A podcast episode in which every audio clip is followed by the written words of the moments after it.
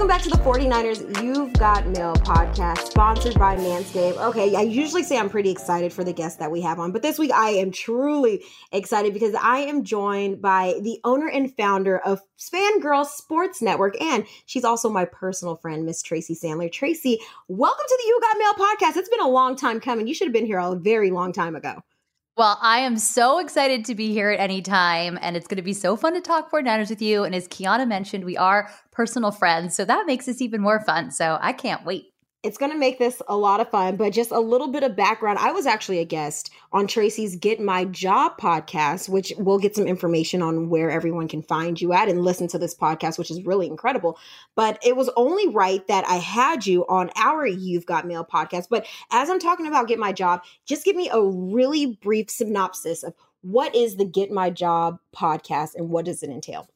So Get My Job podcast, I sit down every week with a prominent woman in sports and talk about her journey, advice she has for other young women who want to work in sports, things she's learned along the way. And it's also a way to highlight that there are so many opportunities for women in the sports world, whether it be sideline reporting, whether it be a team reporter such as yourself, whether it be marketing, social media. We had Sarah Taylor on. She's a sports psychologist. So, you know, there's so many opportunities. And so it's been really fun to get to highlight those and to hear from the women who've been there and the encouragement they can give for those of us who are starting on our way. Absolutely. And there's so many roles, and it's so exciting just to listen to this podcast and see just the different positions that women hold in sports that, looking back, I just think about when I was a child and looking up, you know, what did I want to do? I never even thought that some of these ideas or these opportunities were even possible. So it's so exciting to see you and your guests and what you guys do every week. But Tracy, you've been covering the 49ers since 2014. So let's give those who are listening a little bit of a background on your history following the 49ers and how that birthed Fangirl Sports Network. So I had grown up a 49ers fan, and in 2014, I decided for the fun of it, I was a sports writer in college, and I had moved back to Los Angeles from Washington, D.C., and had started in a company doing, it was called a political and philanthropic advising firm. And I came into the company at kind of a weird time, so there wasn't that much for me to do. So I decided to start a blog just for the fun of it, called The Trials and Tribulations of My Love-Hate Relationship with the San Francisco 49ers, which was wordy and also, oddly enough, the website. And I clearly wasn't in the marketing space at that point of thinking about it, was like trialstribblog.com. Like the word 49ers wasn't even in it. So you really didn't know what it was about. But people started to read my articles. I'm not saying a lot of people, but a few people. And I was like, oh, this is kind of interesting. It's a catchy name, by the way. Thank you. I think, you know, it's probably a really good title for a post. Maybe not, but I do have a mug. I have a mug with my logo on it and the whole thing. So from there, 49ers Fangirl was born, and I turned it into, at that time, we did a lot of video and started a podcast and was writing about the team. So that was 2014 was when I first started. 2015 was 49ers Fangirl. And then by 2016, we became Fangirl Sports Network. I added a Rams Fangirl. And then for a couple of years, we had Fangirls for every NFL and NBA team. And then we kind of changed the business model, but we cover the world of sports with content geared a little bit more towards female fans. I talked about the Get My Job podcast. We do a lot of what goes on off the field, what players and athletes are doing in their communities, do a lot of memes, highlighting women. So that is what we are doing at Fangirl Sports Network, and it has been a lot of fun. It's been so much fun for myself to follow. Just really briefly, I would love just for everyone to know, how can they follow Fangirl Sports Network and yourself? Well, Kiana, I'm so glad you asked that question. They can follow Fangirl Sports Network on Instagram at Fangirl Sports Network and on Twitter at Fangirl Sports. You know, there's the whole character thing. But if you put Fangirl Sports Network in on Twitter, it pops up. And you can follow me on Instagram at Tracy Sandler and on Twitter at 49ers Fangirl. But if you go to at Fangirl Sports Network on Instagram, you can pretty much be led to any and all the things. There we go. Might be the easiest one for everybody. It's like the central hub right there. It is. It is the central hub. It's a situation room. Exactly. So looking back, covering the 49ers since 2014, you've seen quite a few divisional rivalries between the 49ers and the Cardinals, but this is a new look Cardinals team led by Kyler Murray and DeAndre Hopkins that the 49ers were preparing for in Week 16. So let's get started. What do you see as the top storyline heading into this matchup? Well, this one is not super, analysis driven, but how often do we see two home teams in the same game? I mean, obviously the 49ers are the road team in this game and the Cardinals are the home team, but this has been San Francisco's home for the last several weeks and will be again next weekend. So I do think there's something kind of interesting to that in a 2020 season that has seen so many oddities and things that we weren't expecting.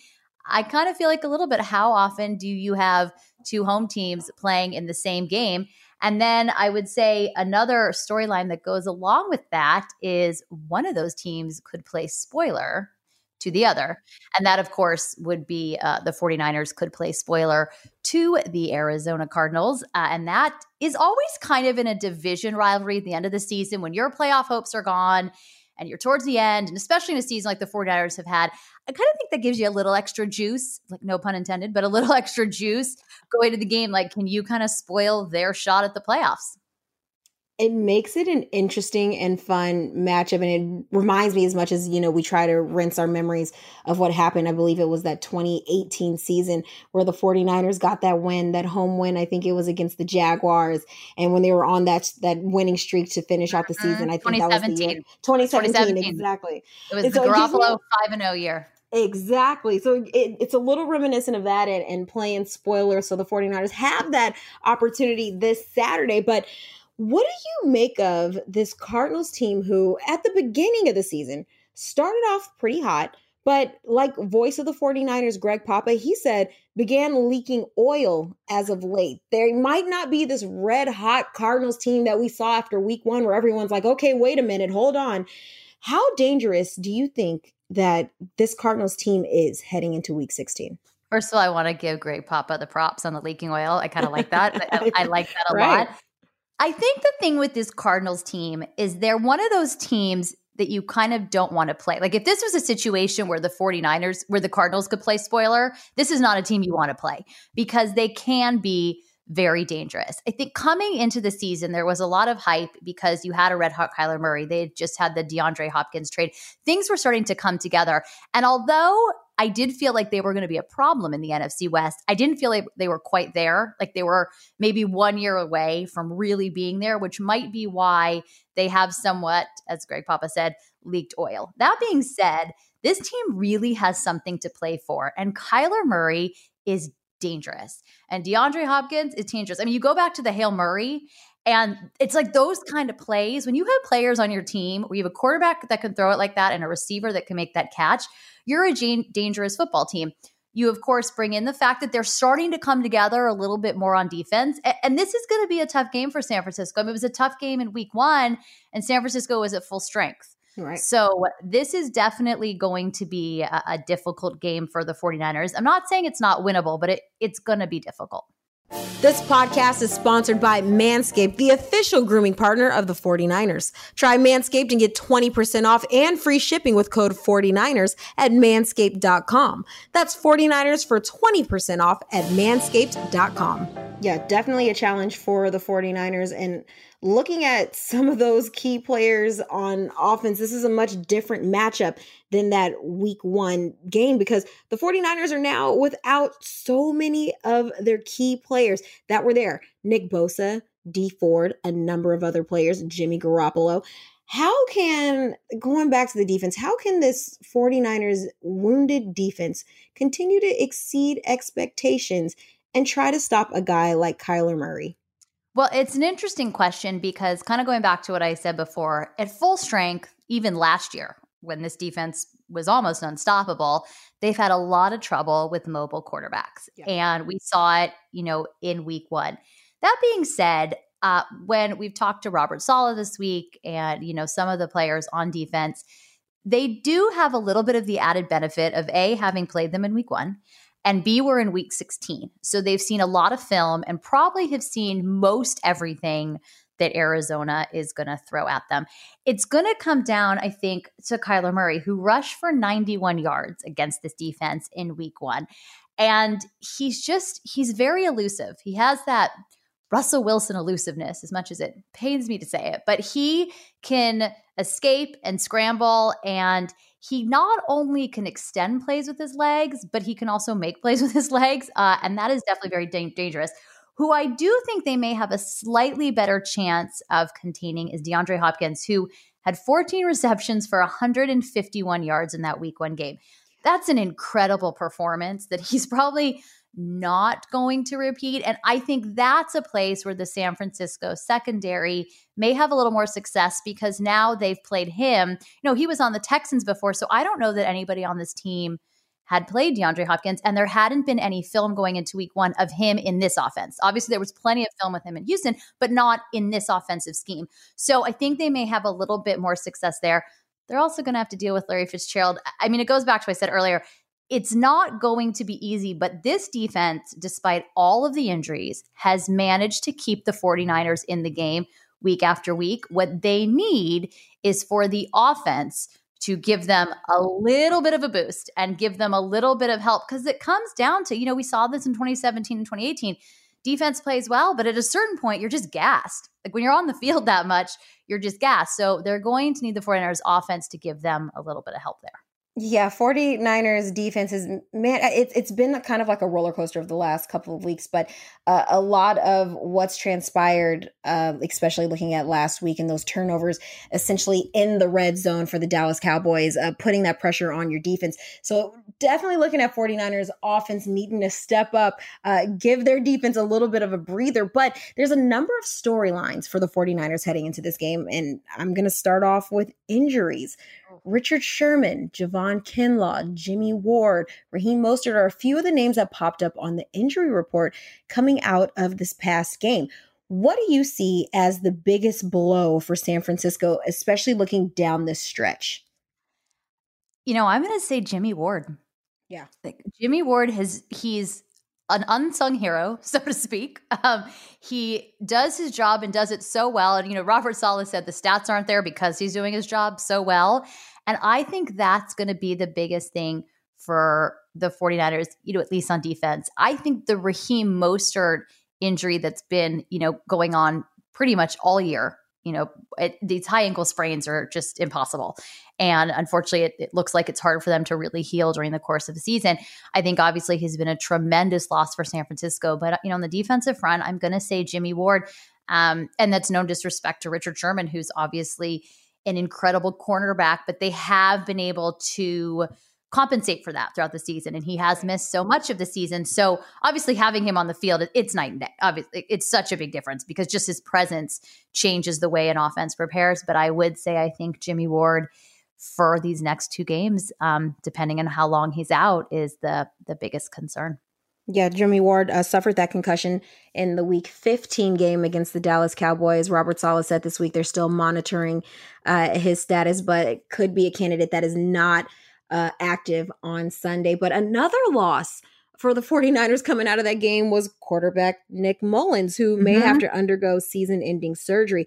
The 49ers likely probably saw the last of Mullins this season. So looking at the quarterback position, I'm going to throw another storyline at you. What's the storyline looking at this 49ers quarterback group where you have CJ Beathard, and then you have a guy that might be a little familiar with the Arizona Cardinals? Yeah, so Josh Rosen, I thought this was like kind of cool yesterday, and it didn't seem to be made as big a deal of, but I love myself a storyline. Okay, so there's that. But, you know, you Josh Rosen, who's had a very strange NFL career. I think that's a fair way to put it. And he was the first-round draft pick for the Cardinals in 2018 and never really had a chance. Oddly, he has 3 wins in the NFL. 2 of those wins have come against the San Francisco 49ers. So how odd. It's very odd. I mean, I guess you can both beat them and join them. As it turns out, Richard Sherman proved the same thing. Right. So I think that's kind of, you know, an interesting wrinkle. He will be familiar with Arizona. What's interesting about it, too, kind of looking even beyond this game, is the 49ers are going to have a battle for QB2 next year. And you know, he's not here long, and I don't know that we're ever going to see him on the field because, you know, unless, you know, something bad happens, it's going to be hard to throw a guy onto the field that's been there a minute, especially in this offense. But it does kind of add an interesting wrinkle into it. As you said, he's familiar with the Cardinals. So it's somewhat, it's curious. I think that's the word I'm going to use. That's a good word. Curious. I find the whole thing curious. It's pretty curious. Well, like we said, CJ Beathard likely to get the start for the rest of the season. But 49ers did open the practice window for Jimmy Garoppolo. Not saying that the 49ers will see him at some point this season. I'm sure that would be the goal, just to at least get him out there, at least for the season finale in week 17. But who knows? You never know. You never know. You never know. Though I believe Shanahan said he'd be pretty surprised. Exactly. Exactly. Okay. Well, as we are talking about the quarterback position, and this is the You Got Mail podcast, so we've got to answer some fan questions. So I've got a question from David Ramirez from Morenci, Arizona. Hopefully he's not a Cardinals fan trying to get some inside information over here. He wants to know, with CJ Beathard starting, do you anticipate more throws downfield, or will Kyle stick to a more condensed playbook?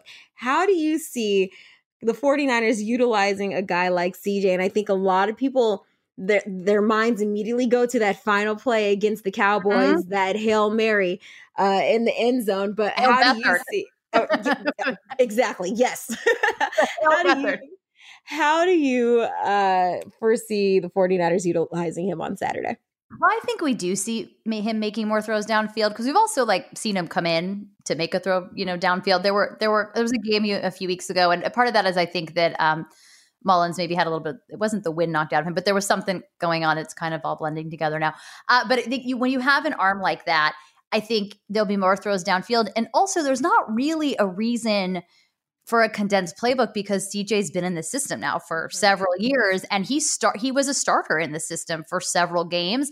So I don't think there's any reason to have a condensed playbook. And I would say you do see him throw it downfield. And again, I go back to what I said earlier about that QB2 battle for next year. Here's an opportunity to see what he can do and for him to show what he can do. So I imagine we're going to see some of those downfield throws that 49ers fans seem to be craving week after week. If the Twitter tell me anything, the 49ers fans are craving those throws downfield. And the Twitters tell me a lot. They are anxious for it. They have been asking for it. And they got a sneak peek of it last week. Could they see more this week? Potentially. But as we are on the topic of CJ Beathard, let's go ahead and throw out some reasonable expectations. What are your expectations for CJ Beathard and his first start of the season in San Francisco? What do you got? I would say a reasonable expectation is that he doesn't turn the ball over. You brought turnovers up earlier, and it has absolutely killed this 49ers team. I mean, you had Nick Mullins throwing an interception in 6 straight games, which I believe may have been an NFL record, and that's a difficult honor. So I think that is what I would say is a reasonable expectation for CJ Beathard, because honestly, that's what's lost these games. So I think if the defense can play well and CJ can protect the football and, you know, drive the offense down the field, I know this is expert analysis, but I think they have a really good chance. But that to me is a reasonable expectation. And it's kind of where we are. You know, the playoff picture is done for San Francisco for this season. They have dealt with injury after injury. They've had to move to another city. There's been all of the COVID stuff. So I think in these next 2 games, what you want to see is a more efficient, improved offense that can, you know, get in the red zone, score, and not turn the ball over. So I would say that is a reasonable expectation. And also, let's throw that ball downfield. Let's do it. Let's see some fun. Let's see some fun things down there. And then I think generally for CJ, I think we've had a couple of delay of game penalties and stuff. Let's try to keep the penalties to a minimum, because that was a big issue in week 1 as well. But so I would say that I would say CJ leading a clean, efficient football game. Do not turn the ball over. To me, that's honestly the biggest thing. Don't turn the ball over. This podcast is sponsored by Manscaped, the official grooming partner of the 49ers. Try Manscaped and get 20% off and free shipping with code 49ers at manscaped.com. That's code 49ers for 20% off at manscaped.com. Don't turn the ball over. That's what the 49ers, you just said it, but that's what they've been struggling these last few weeks. 41 points off of turnovers between their last two contests. That's half of NFL games the scores don't even reach 41 points. So that's a large amount of number of points that you're giving up to the opposition. So I'm sure that as every week has been, that's probably been a focal point for the 49ers heading into this game in week 16. Okay. So can I interrupt with one other nugget? Yeah, let's do it. I think when you said the 41 points off turnovers, it made me think there was a nugget I wanted to mention earlier. And I mentioned penalties, but in that week one game, 9 penalties for 102 yards. Looking at these last two games, 41 points off turnovers. These are things that kill a football team. And sometimes you have people in positions they weren't meant to start in, that they weren't meant to have that much playing time in, and these things happen. But these are kind of just sloppy things that I think that this team can clean up if they want to have a chance to play a little spoiler to their buddies across the locker room. A clean football game leads to a good spoiler. Not everyone loves spoilers, but these are the cases that I think a lot of fans do enjoy a good spoiler alert right there. Okay, I like that. Let's look into some of the matchups for Saturday. What is the matchup that you'll be most excited to watch? And I feel like I have an idea of what direction you're going to go with this, and I have one of my own, but I'm going to let you take it. What matchup are you looking forward to? Well, assuming we see him play, I always love the George Kittle Budda Baker matchup. Oh, yeah. You have two very physical, very intense, really good football players up against each other. And I like that matchup. I like that they're super physical on the field, but then off the field, it's like, great game and way to go. I do like to. But that is what I'm looking forward to. And that could just be because it would be real fun to see George Kittle back on the field for San Francisco, even if these, last couple games they're not fighting for the playoffs. It would still be so much fun to see it. But that's kind of the one I'm looking forward to. We saw a good matchup between them last year. This year, I know there was a little controversy around it, but they were both happy with the matchup. So that is what I'm looking forward to. And like I said, it could just be because I want to see Kittle. I want to say we speak for all 49ers fans. I think 49ers fans want to see Kittle, probably not in this circumstance, which is perfect that you led me right to this because I do want to talk about it. A lot of fans confused with the decision. Kyle Shanahan, why? Why, if the playoff chances are now officially done, that door has been closed, why are you playing your star tight end? Kyle Shanahan spoke with the media this week, and he gave a little bit of an explanation as to why his tight end will be placed on the field with 2 games to go and you're not really playing for much of anything. But he brought up being at this point of the year, and this goes for all 32 teams in the league, there aren't many players who are 100% healthy. And how can he look his players in the eye who aren't 100% and have a guy sitting here on the sideline that is and not put him in the game? So what have you gathered, without me just kind of telling a little bit of the story, but what have you gathered from Kyle Shanahan on his decision to play his star tight end despite being eliminated from the postseason? Well, I thought his answer was really good. And I actually wrote about it a little bit, not to do a shameless plug, but you guys can read about it at FGSN.com. But I did write about it a little bit yesterday. And I thought his answer was really interesting and gave a perspective that I think as fans, we don't always think about. Absolutely. He's right. At this point, no one on the team is 100% healthy. And he said a couple of times in his response that if there's any chance he could get hurt, in terms of they're not going to rush him back. That they're not doing. But if he's healthy, how can he look at everybody else on the team and say, you guys should go out and play, but we're going to protect George? And also, George Kittle's not that kind of player. Like, he doesn't, this is a guy who was supposed to be out 8 weeks and he was like 2. And they were like, nah, it's not going to be 2. But I think, that's George Kittle. So I really respected that answer. And I think this is also why the players respect Shanahan so much, because they know he's got their, but not to give the I got your back, but he does know that he's got their back. So how can you look at Fred Warner? How can you look at Brandon Ayuk? How can you look at Kerry Hyder? How can you look at all these guys and Jason Brett and all these people and say, like, you know what?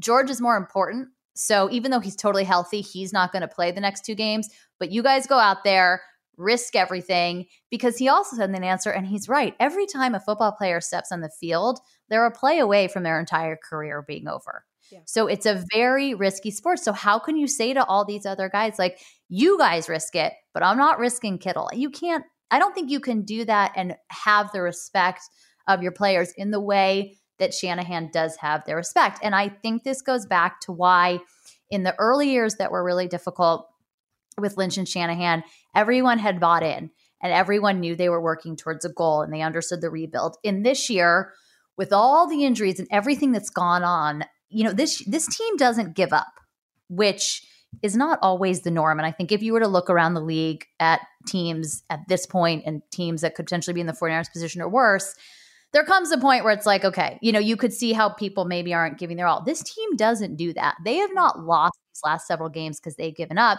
They've lost these last several games because they've made mistakes. Mm-hmm. And I think the reason that the team is like that, and the reason they were successful last year and should be successful again next year, is because they respect their coach and their coach respects them. So I do respect that decision to play Kittle should he be healthy enough to do so.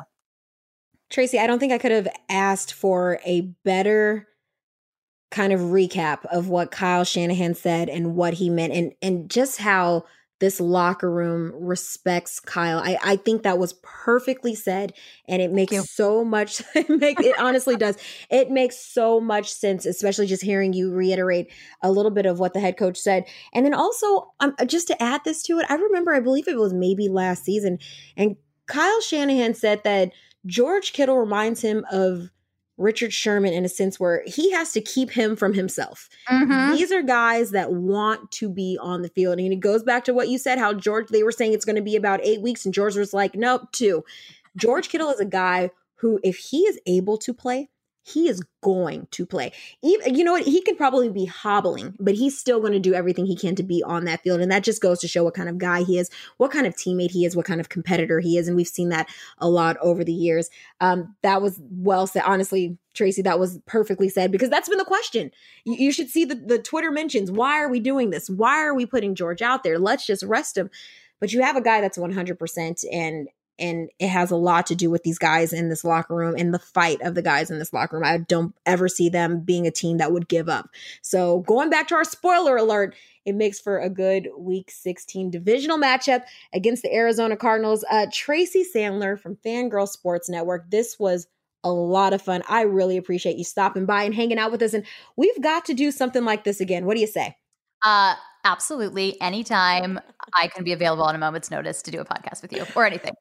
Perfect. I love it. And then also you'll be able to catch Tracy Sandler on 49ers.com. She will be joining us for this week's Four Downs, previewing the divisional matchup against the Arizona Cardinals in this dual home game for both teams. Thanks to our neighbors, our Like a Good Neighbor State Farm Stadium was there. So there we have it. Tracy, appreciate you. And I will talk to you soon, and have a good game week. Well, thank you, Kiana. You do the same. I can't wait to do this again. Let's do it. Go Niners!